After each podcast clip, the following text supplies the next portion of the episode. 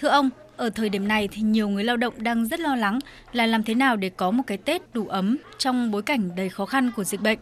Và ở góc độ của mình thì Bộ Lao động Thương binh và Xã hội có sự quan tâm chỉ đạo à, cũng như là có kế hoạch ra sao à, để có thể đảm bảo mang một cái Tết ấm đến mọi người, mọi nhà, không để ai bị bỏ lại phía sau.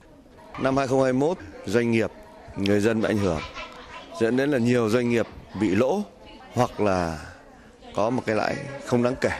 Cho nên cái việc mà để đảm bảo là lương người lao động cũng khó khăn.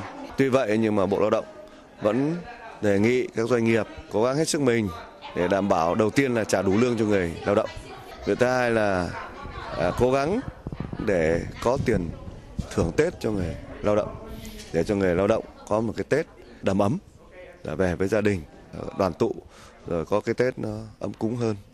Bên cạnh đấy, Bộ Lao động Thương binh Xã hội cùng với Ủy ban Trung ương Mặt trận Tổ quốc Việt Nam đã phối hợp để vận động quỹ vì người nghèo cùng với các nguồn xã hội hóa khác nhau đã lên chương trình để thăm Tết đối với những người nghèo, đối tượng bảo trợ xã hội làm sao để cho mọi người dân đều có quả được. Tất nhiên không đầy đủ hết nhưng mà cố gắng để được cái mức tối đa.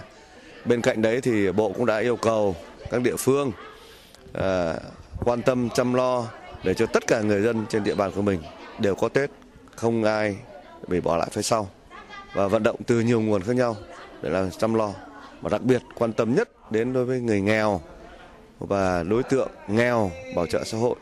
Đầu tiên những đối tượng này là đối tượng yếu thế nhất để giúp cho mọi người có một cái Tết vui vẻ. Vâng, do ảnh hưởng của dịch Covid-19, theo đánh giá của ông thì năm nay mức thưởng Tết có bị biến động không thưa ông? Chắc chắn năm nay thì cái à, thưởng Tết của chúng ta thì cũng ờ, đang cũng khó khăn đây. À, chúng tôi thì đang ờ, tập hợp từ các địa phương, đang báo cáo lên, chưa đầy đủ.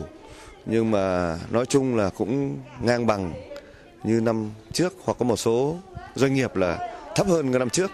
Bởi vì thực ra thì qua 2 năm dịch thì cái nguồn dự phòng, nguồn tích lũy của doanh nghiệp cũng hết sức khó khăn. À, vì vậy chúng tôi cũng động viên doanh nghiệp là chăm lo thôi. Chứ còn hiện nay thì nếu mà có con số cụ thể thì chúng tôi mới tính được. Nhưng mà cơ bản cũng ngang bằng với năm 2020.